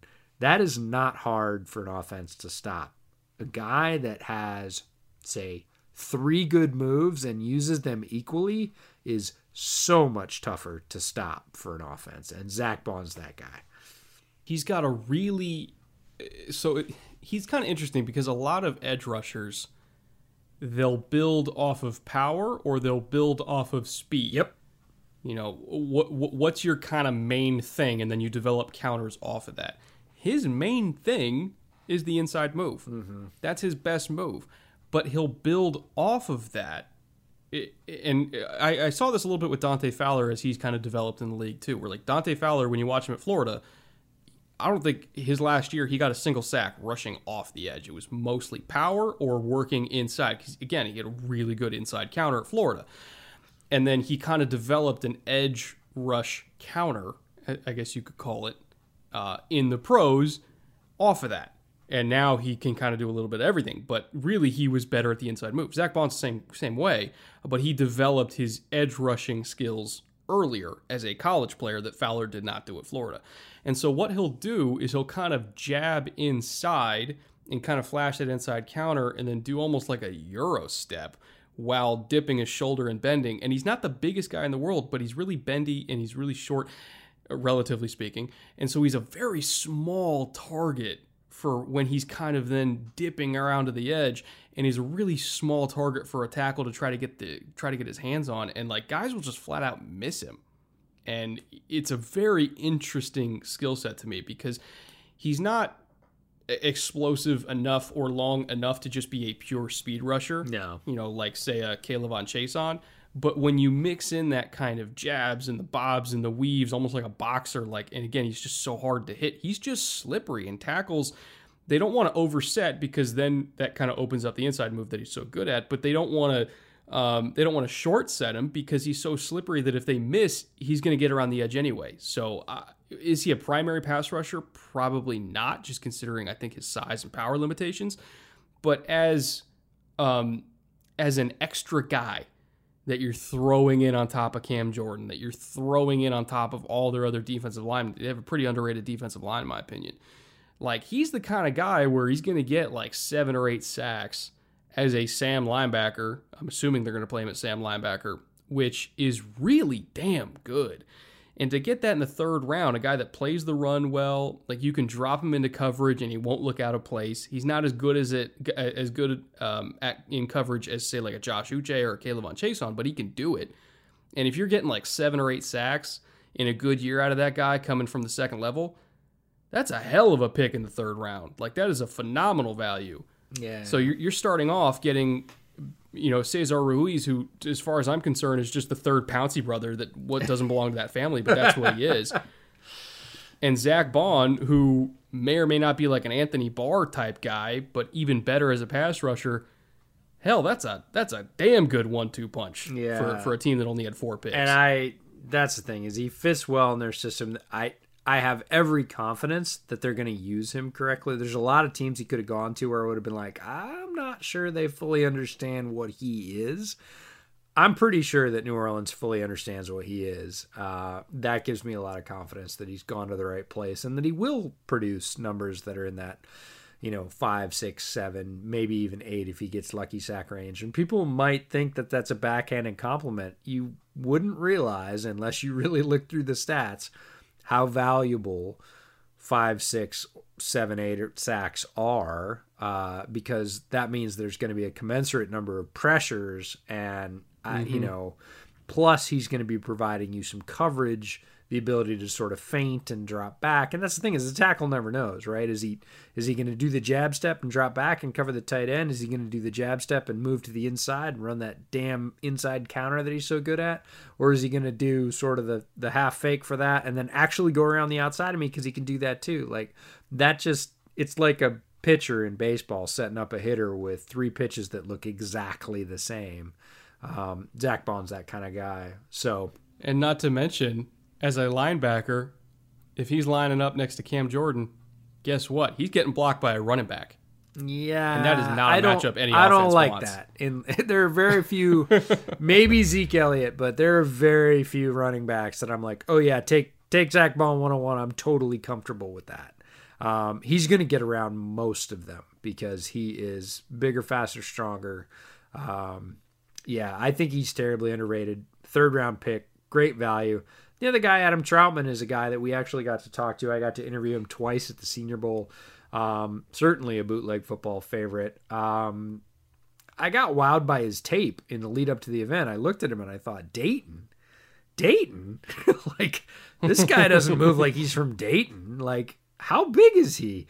And that's the thing is he looks a little bit smaller on tape. He almost looks like almost like an Adam Thielen type. He looks like a, you know, a tallish white guy that's, I don't know, maybe 220, 225. Bottom line is he's 6'6, 253. There's not many guys, especially in the tight end ranks, especially this year, that are fully that size. And he enjoys blocking in a way that shows. Uh, I asked him. I asked him about it. I asked him what he thought about blocking, or could he describe the sort of why he sort of enjoyed blocking so much on tape. And he thought about it for a minute. He's a thoughtful guy. He's an engineering student. He's very smart. He looked at me and he said, Moving another man off the spot he wants to occupy against his will is better than catching a touchdown. and I was like, Yeah, that sounds about right. And I was like, Dude. I haven't even seen you on the field yet. This was the the media gathering before the the first sort of Wednesday practice. I was like, I I want to watch you even more now. Um, just that ability. And this is a guy that's a converted former quarterback, right? Went to the coach and said, Hey, coach, we've got another quarterback. We don't have a tight end. I've grown a bit. I think I could help the team more here. And his coach was like, Okay. Um, just a really interesting guy. And my other favorite thing, once he got on the field at the Senior Bowl, was at that time, and I know it's hard to think back because the draft has happened and whatever happened happened. Brycen Hopkins was kind of a consensus number one at the Senior Bowl in terms of tight end, and honestly, some folks even had him as the number one overall tight end in the draft. Uh, it was sort of between him and Cole Kmet. Cole Kmet was not at the Senior Bowl, but Brycen Hopkins was definitely the sort of alpha dog at tight end at the Senior Bowl. And Trautman made a very concerted effort. They were on the same team and Trautman made a very concerted effort to take every rep right after Brycen Hopkins. Didn't matter if it was a blocking drill, a pass reception drill, whatever. He was he was Brycen Hopkins' shadow. And to me, that was just him saying he wanted scouts to see him compete. He wanted them to be able to easily compare him straight up to the best guy there. And he did it on purpose. He was there every day and he was just right behind Hopkins in every drill. And I thought, that's a guy that's not going to shy away from anything. He knows he's got work to do. He knows he's from a smaller level of competition at Dayton. And he wants to stand up and say, Oh, yeah? yeah? Really? Go ahead. Compare that rep to this rep. Go ahead. It's right behind it. You don't even have to do any work with the clicker, right? Um, and I, I just think he, I think Sean Payton fell in love with that, and I don't think that's wrong. uh, he's got a really good chance to be the best two way tight end out of this draft. And I have a lot of respect for the Bears pick of Cole Kmet. Like, I, I think Kmet is going to be a good, solid player that contributes over time. I think Trautman can be exactly the same, and Trautman came around later. I actually, one of the big things that I think they fell in love with is Trautman as a person. That dude's a captain. Yep. Maybe not as a rookie, but he's he's going to be a captain. Um, I've had the pleasure. I ran into his family at, when I was. Oh, that's right. I forgot about that. All his teammates came down. All his teammates came down. I, I, ran into his family, and then later on down the line, I ran into his teammates. Uh, enjoyed a shot with them and some elderly gentleman. In true uh, bootleg style. I, I, don't know what the hell we were shooting, but it, it, was something that this old guy, who I can only describe as eighty-year-old Boomhauer, um, gave me and them, and like they were loaded already by the time I got there. They were having a hell of a time. It was like eleven thirty in the morning. I was like, "When did you guys start?" They drove down. This is like half the Dayton football team drove down fourteen hours straight to watch Adam play. To a man, every single one of them said they would run through a wall for that guy. He he had such a, a commanding presence in that program. He was the unquestioned leader of the team. Um, everybody loved him like a brother. And, and I don't say that lightly. Like they consider him family. He was the first in, last out every single day, helping everybody in every conceivable way.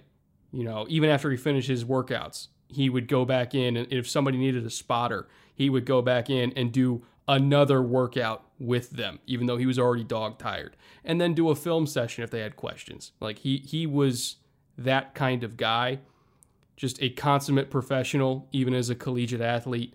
Um, and and he's also just super talented. Obviously, like he's going to be a captain for the Saints and and be a captain for them for a long time. Um, there's very few guys that I think are equipped to handle being a rookie in the NFL without having a true offseason, but he's the kind of hard worker where you're not really going to notice that he, he didn't have an offseason. He's going to show up, already know the playbook, know everybody's responsibility on every single play, and he's just so damn talented. Like, that, that was a phenomenal pick by them, not just because he's a good player, but just because of who he is as a person. Um, he's going to be a core, foundational person in that locker room for a very, very long time. Yep, love Trautman, and again to to come away with only three picks and feel so solidly about all three picks is a real credit to Mickey Loomis and Sean Payton. I, you know, full disclosure, did not watch Tommy Stevens. I mean, saw a few reps of him uh, when I watched Mississippi State against other teams, but not enough to form an opinion on him. Yeah, I, I didn't really either. And just considering all the other quarterbacks they have on the roster, like he's He's a camp, camp arm, arm, probably a practice squad guy. There's nothing wrong with that. Nope. Uh, but just realistically speaking, that's that's probably what he is. But the other three guys they drafted, uh, man, uh, as far as far as a, a trio of draft picks to start off a draft, they they were certainly up there across the league in terms of best one, two, three uh, groupings yeah, for, solid for any quality NFL team. for so sure. it's great quality. So overall, uh, I don't really have any complaints with any of the draft classes in the NFC South. Uh, some I think were better than others, but none of them I think were explicitly bad. I would probably say, um, oh God, you know what? We didn't do Tampa. Oh, we're getting there. I was gonna Son catch of you. bitch. We got we got players here. I got I got. Oh God, we're a, we're an hour twenty in. We didn't even get to Tampa. I know. I oh, got Jesus. I got vested interest here. You're not getting away from the Bucks with me sitting here. That's not. happening. Oh God, you you poor soul! I forgot about Antoine I Winfield. know. I got access we're to gonna open grind that here. wound. We're gonna open that wound. Yeah. Okay, so let's hit Tampa real quick because I know this podcast is dragging on. Um, Tristan Wirfs, round one. Round two, Antoine Winfield Sr., one of our favorite players in this whole class, regardless of position. Ke'Shawn Vaughn from Vanderbilt, in round three. Tyler Johnson, round five, the wide receiver out of Minnesota, who just absolutely tore Auburn a new one last season. Uh, round six, Khalil Davis, uh, really good value uh, interior defensive lineman from Nebraska. And then round seven, they had a pair of seventh rounders in Chapelle Russell and Raymond Calais. So, give me your thoughts uh, from a top down view of what you thought of what Tampa Bay did in this draft. Uh, they got a lot of quality, and really, you know, you look at the top of a draft to see how a team sort of uh, positioned their high value picks, but also how they sort of gathered that mid round value. And if you go Wirfs, Winfield, Vaughn, and Johnson, and stop right there, and don't sort of look at the more the later round sixth and seventh role players in Davis, Russell, and Calais, like that's a really good sort of strong starting for for the draft. Wirfs is an athletic freak. Uh, he's just a legit strength and movement monster. Very, we're talking about professional athletes. We're talking about guys that are at the top, you know, one percent of the athletic thresholds.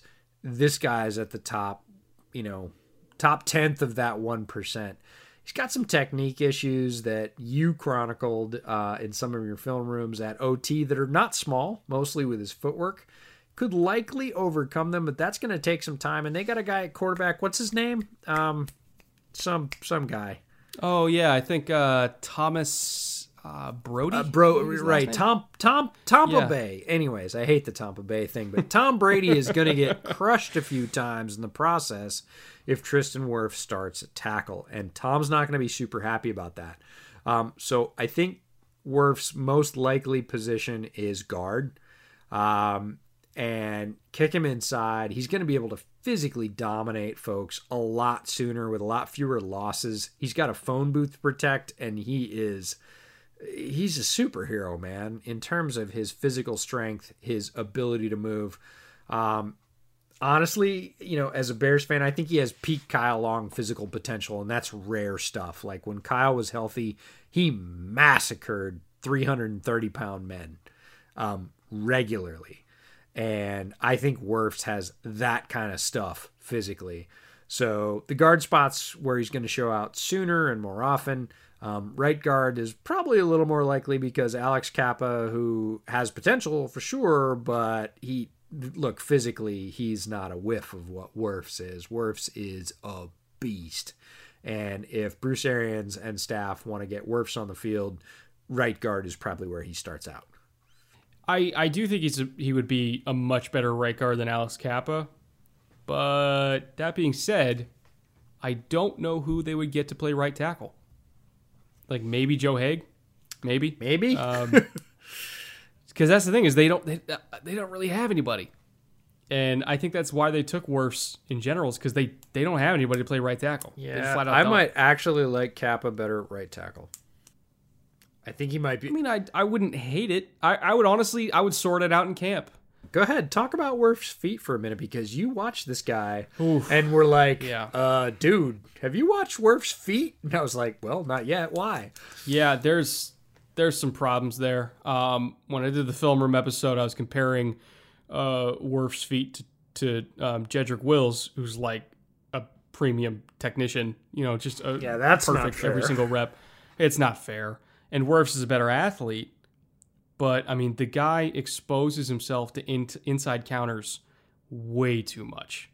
Um, they call it giving a soft shoulder, where you're you're basically it's almost like a vertical set, but even more vertical than it's supposed to be in a vertical set. And what that does is it kind of locks your hip and you're you're not able to open up and mirror inside counters as much as as you're supposed to. And if you can't step 90 degrees laterally to match an inside counter, if you're stepping forward, that means if you miss, you're toast.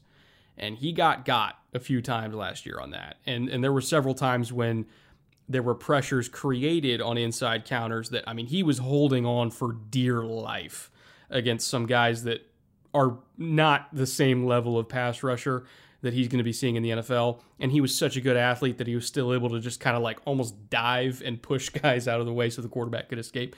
It's not going to be the same thing in the NFL. Like if he loses, he's not he's going up against, you know, Cam Jordan. If you lose against Cam Jordan, you're not going to be able to just push him out of the way. Like Jordan's going to eat your soul and kill Tom Brady. Well, I was gonna say he's like, gonna eat Tom Brady's soul, and that's not gonna last very long. And that's my only uh, thing against Wirfs at tackle is like Wirfs could, I think, develop into a guy. Certainly with his physical skills, I wouldn't bet against him into a guy that could overcome that and play right tackle really well. But look, Brady's got limited time, and you know, despite his legendary physical conditioning, is not going to be a guy that wants to take five open shots a week from the right tackle position, and he might do that in the first quarter of the season, and that would be uh that would be possibly devastating to Tampa's hopes down the stretch, right? Like I think he can be a fine right tackle if he fixes his feet. If. But would you rather and that's an if. Would you rather have a fine right tackle or a legendary right guard? I'm I'm going with legendary because I think at guard honestly his potential I don't want to say it's limitless. I think that's a cop out. Pretty damn close it's though. really damn high. He is a superhero. I have folks that I work with that are um, you know, CrossFit instructors, powerlifting uh, instructors, uh, you know, I work with a bunch of fitness freaks, and I showed them some Wirf's workout videos from Iowa, and they were like, "What the?" You know, they looked and they're like, "That's not real, is it?" And I was like, "Nope, that's a real dude, right?" And his, you know, power cleaning like ridiculous sums. I- He's a superhero in the weight room, and those are the kind of guys at guard that just blow people off the ball and bury them. The the you know the the quasi Quenton Nelsons of the world. Like he has that level of physical ability, and it, that just doesn't grow on trees. So I think you move him to guard. Um, I want to move on to my crying in my beer moment. Can I do it? Take all the time you need for this. Take all the time you need. I know how sad you are about this.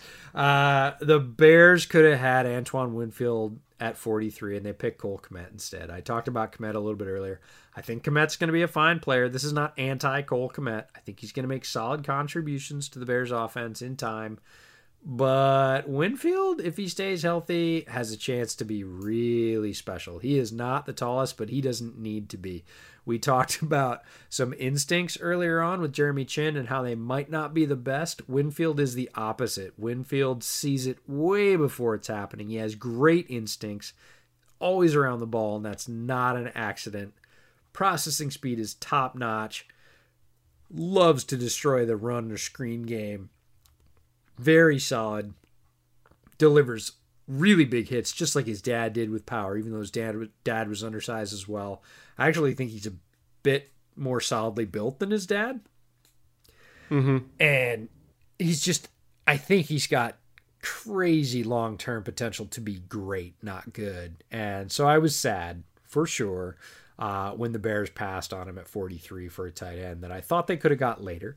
Uh, they had a pick at 50 as well for those of you that are following along at home. And if they could have had Winfield Sr. and then Kmet, oh, sure, no problem.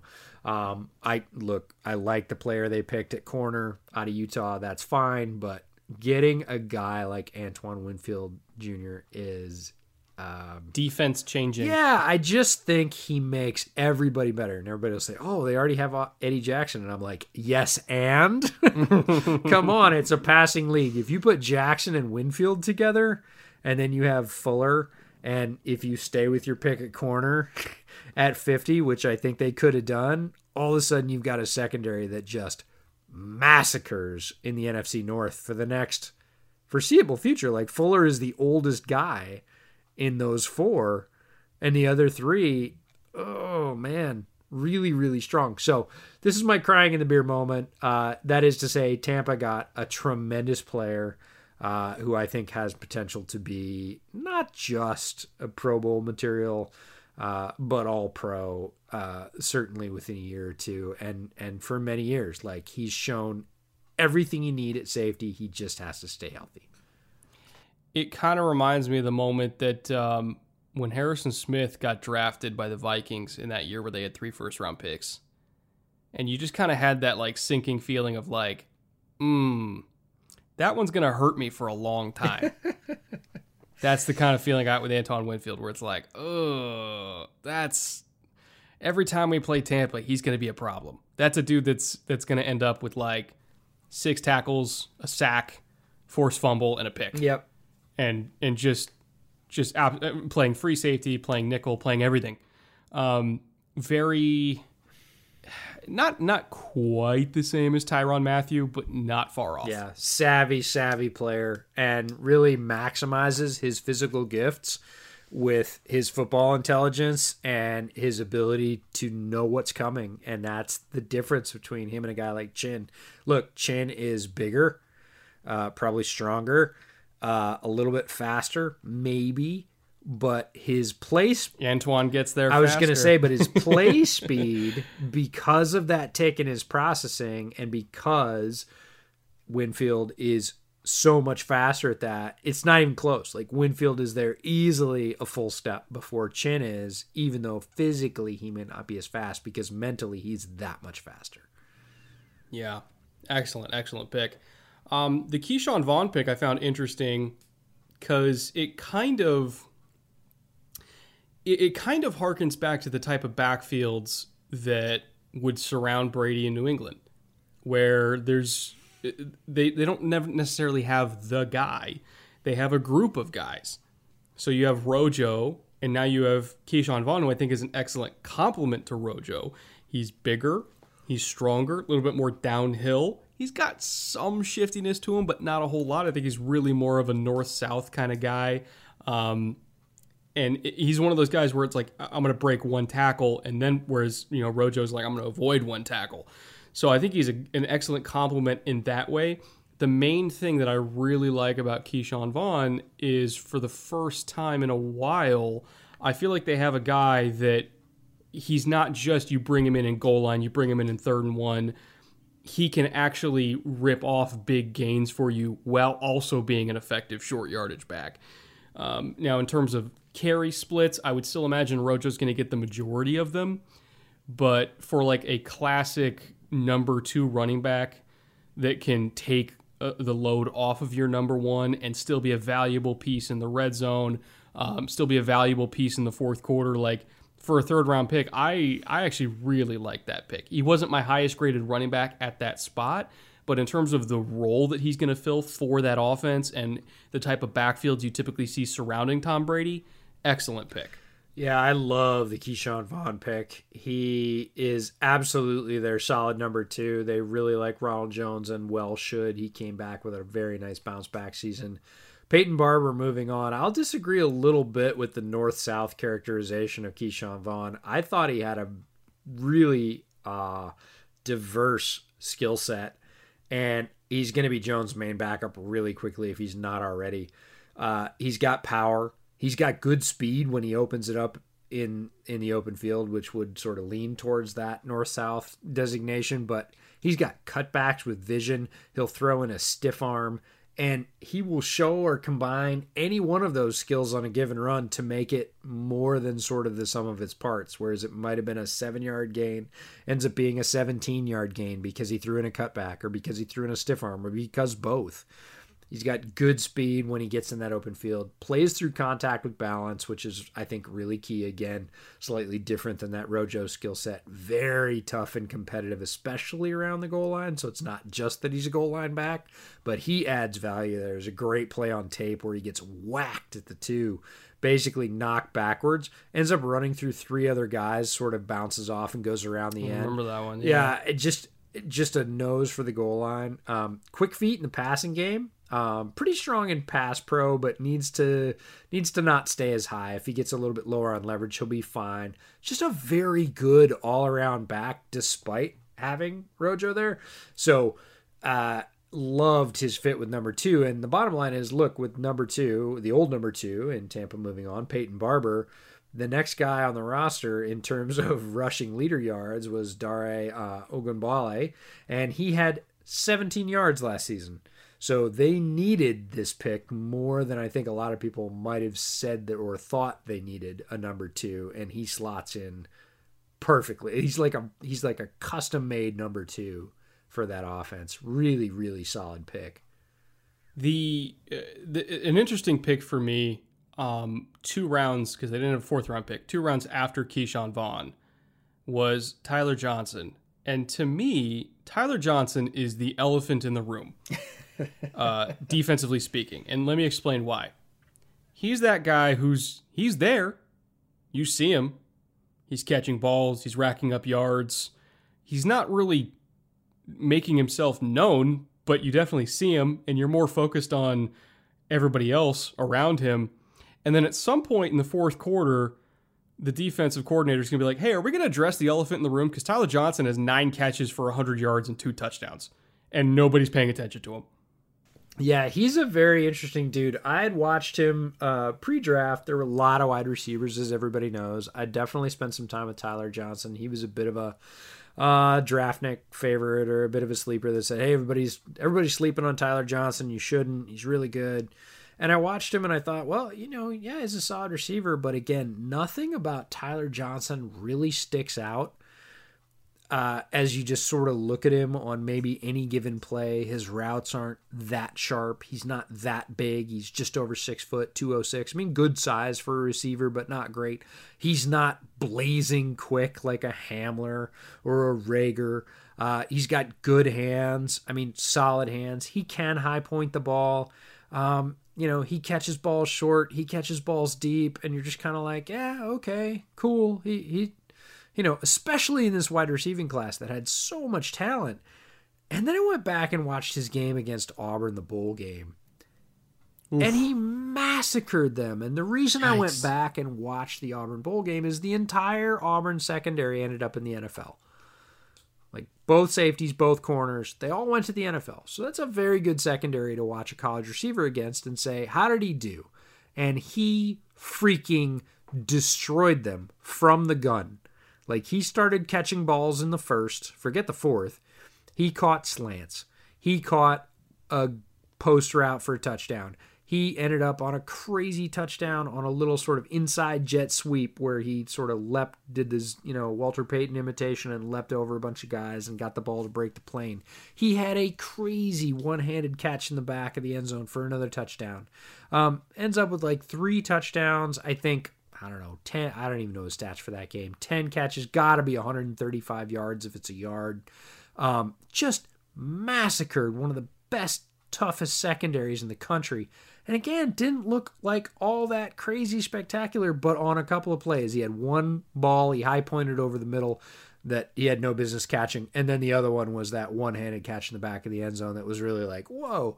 Mm-hmm. But he's just that guy that is always producing. Like every time you turn around, he's catching short balls for first downs. He's catching balls along the sidelines. He's catching little out routes. He's catching these 50 yard goes for touchdown or 50 yard posts for touchdown you just look at Johnson, you're like, how do you ignore this guy? But he's kind of semi ignorable on a lot of fronts. Again, not a tremendous route runner, good solid route runner, but not great.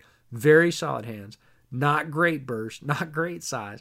All these things that you're looking for that sort of one trump card, and it's not that. It's that he's good at everything, and he does it everywhere, all over the field, all through the game, and ends up with these ridiculous stat lines. So I think he's a I don't want to say sleeper because he was certainly known, but I think he's one of those guys that's not getting enough credit. Well, I mean, when you look at the other receivers on the team, guess what? He's going to be ignored. Yeah, he's going to see single. You're going to pay attention to Mike Evans. And... Yeah, I mean, he's going to see single coverage, and good for him because uh, I'm sure Bruce Arians is just licking his chops to have Tyler Johnson get single coverage because uh, even as a rookie, he's going to be good enough to beat that in multiple ways, right? There's just not a ton of routes you could tell him to run that he wouldn't be terrible good at. So, uh, just a really interesting kind of, again, I don't say sleeper or necessarily under the radar, but I'll just say quiet, right? Just kind of a quiet player yeah. that's one of those assassins that you look down at the box score and go, what? Did he really catch that many balls? He had, wait, he had two touchdowns, not one? Oh, yeah, he did. Like, He's that guy. And he's going to be damn good at it in the pros, too. Um, uh, did you watch Khalil Davis? I can't remember. Uh, no, you did. I did not. Yeah. So here's here's my thing with Khalil Davis. He actually went. Uh, I, I, mentioned earlier, I can't remember who it was who kind of went on the, the top end of where I thought he should oh, go. Oh, Jalen Davis went on the we were talking about. Yeah, Jalen. You know, Khalil Davis is the opposite. He went on the lower end of where I thought he should go, in the sense I think he was a value um, at where he was taken, which is pick 194. I thought he could have gone anywhere between like 150 and 200. Mm. So he went a, a little bit on the low end of that. And here's the thing with him. He he will never be the star ever. But super high motor player And he's kind of an interesting guy because he's fast, but he's not explosive. Yeah. The first five yards for him are not great. Once he's up to 10 yards, then you're like, oh, he's moving for a 300 pounder. And because he plays with such great effort, I mean, he closes plays down from the backside when he's really able to open up and run that a lot of guys his size can't do. So even if he doesn't win early, he'll win late. And because he's really smart and he's really, really high effort, I mean, he gets a lot of effort sacks. I mean, he'll, he'll clean up disruption. Um, he's good on stunts. He had a sack against Ohio State where he was really patient on a gate stunt and got through and just absolutely obliterated Justin Fields. So, you know, he's he's a good, solid player that is one of those rotational guys that almost like an Allen Bailey, like I mentioned before, where he's not going to be a star, but he's going to make some plays for you, and he's not going to lose that much. So he's not the biggest guy, he's not the quickest guy, but he's fast, he's smart, he's high effort. Um, I, I, really like him as an addition to an already strong interior defensive line in Tampa Bay. And if you're if you're just kind of rolling him in to give uh, you know the first string a blow, like you can put him in for two or three drives and be fine. Again, he'll never be a star for you, but he's going to be solid and he's going to be dirt cheap. And that's how really good rosters are built by having solid, dirt cheap guys that can come in and give your starters a rest so that your starters can play to their maximum potential. Really, really like that pick for them.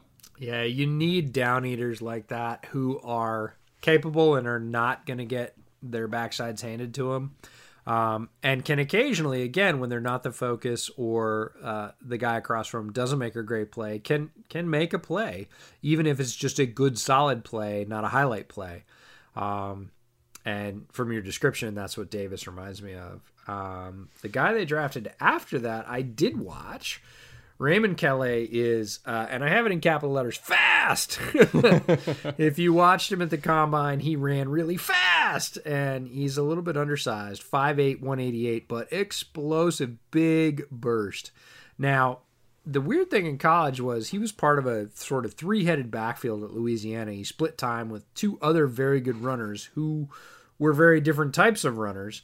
Um, but he showed up on tape when I was watching the sort of guard tackle combo of Dotson and Hudson or Dotson and Hunt, the two other players that uh, the guard and the tackle that were drafted from Louisiana. Um, has some real pop, but he's a darter slasher type. He is not going to be the guy to push through, you know, a double team and, and break loose. He makes people pay with speed, and he's got it in spades. He's very different than the other backs on the roster that we've talked about. But I think his real impact as a late round pick is on special teams. So I looked up his special teams production in college, and this is a weird one.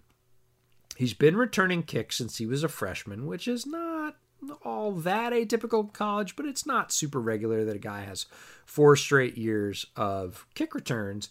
He had 99 returns in college, which accounts for doing it for four years. He had a 25.2 yard average and two touchdowns. Uh, the two touchdowns is a little low. The 25.2 yard average is really good. The weird thing was they were all kick returns 99 kick returns, zero punt returns. So this was a guy that the staff was really confident. Look, you're going to get a quarter of the field if you touch the ball, so just take it and run.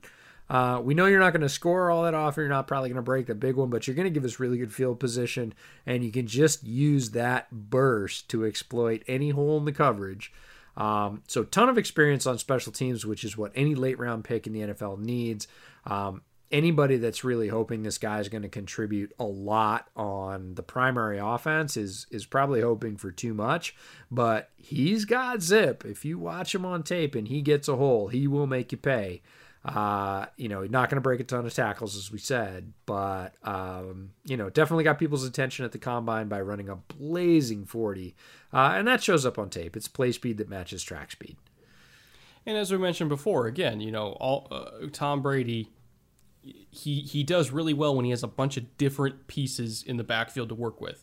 You've got Ronald Jones, you've got Ke'Shawn Vaughn, you now you got Raymond Calais, who's more of the jitterbug type. Um, having all these different diverse skill sets that he can work with, I think, is is key for them.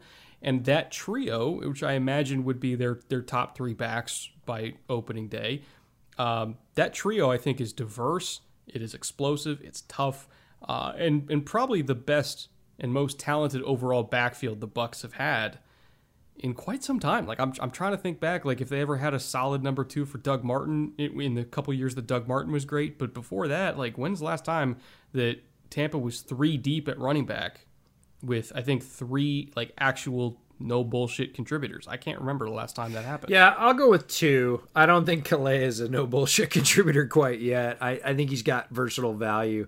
Um, but it'll be interesting to see if they uh, Arians uh, Arians is an interesting guy offensively, but it'll be interesting to see if they scheme anything up for a guy with that much zip.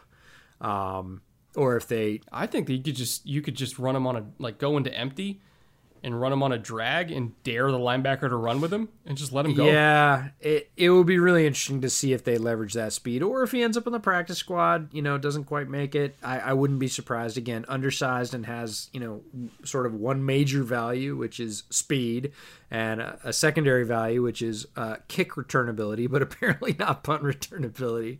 Maybe he can't catch. I don't know. It seems odd though to me. It doesn't doesn't seem that different. But uh, no, Calais is an interesting guy. I uh, was interested to see where he goes, uh, where he went after the blazing fast time he put up uh, at the Combine 40. Um, but no, overall, a really interesting division.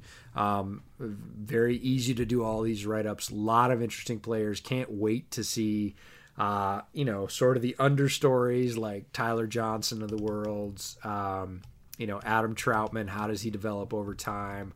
and you know what what does Atlanta do with Mykal Walker? Like these are really you know fascinating questions for folks like us that spend a lot of time on the draft. Um, but overall, I think you know all four teams came away with players they can use, players that fit their system. Um, it didn't feel like anybody wildly misspent their draft capital in this division. What about you?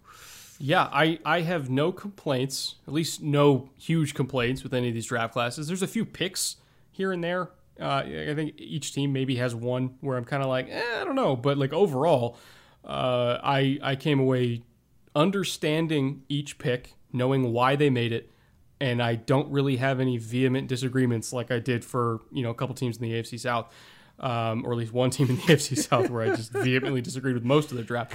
So you know overall, again, really really solid classes. Um, before we get out of here, I'll just say Panthers versus Saints is appointment television because you're going to get to see Yetur Gross-Matos have a rematch against Tristan Wirfs.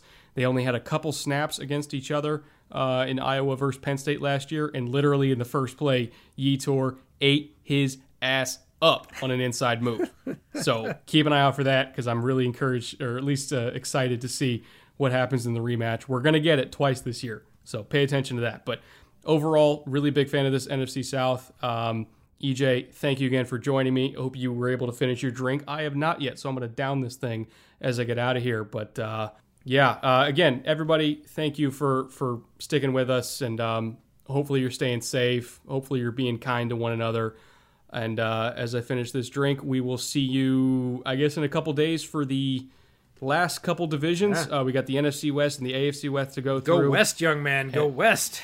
Yeah, and then and then we're done then we're done with these draft recaps, and we can. By the time we're done, it's going to be almost training camp, believe it or not. So, oh, it's been it's been a long process, but we're almost there. So again, thank you for joining us. Two more divisions left. We'll see you later this week for that, and until then, later.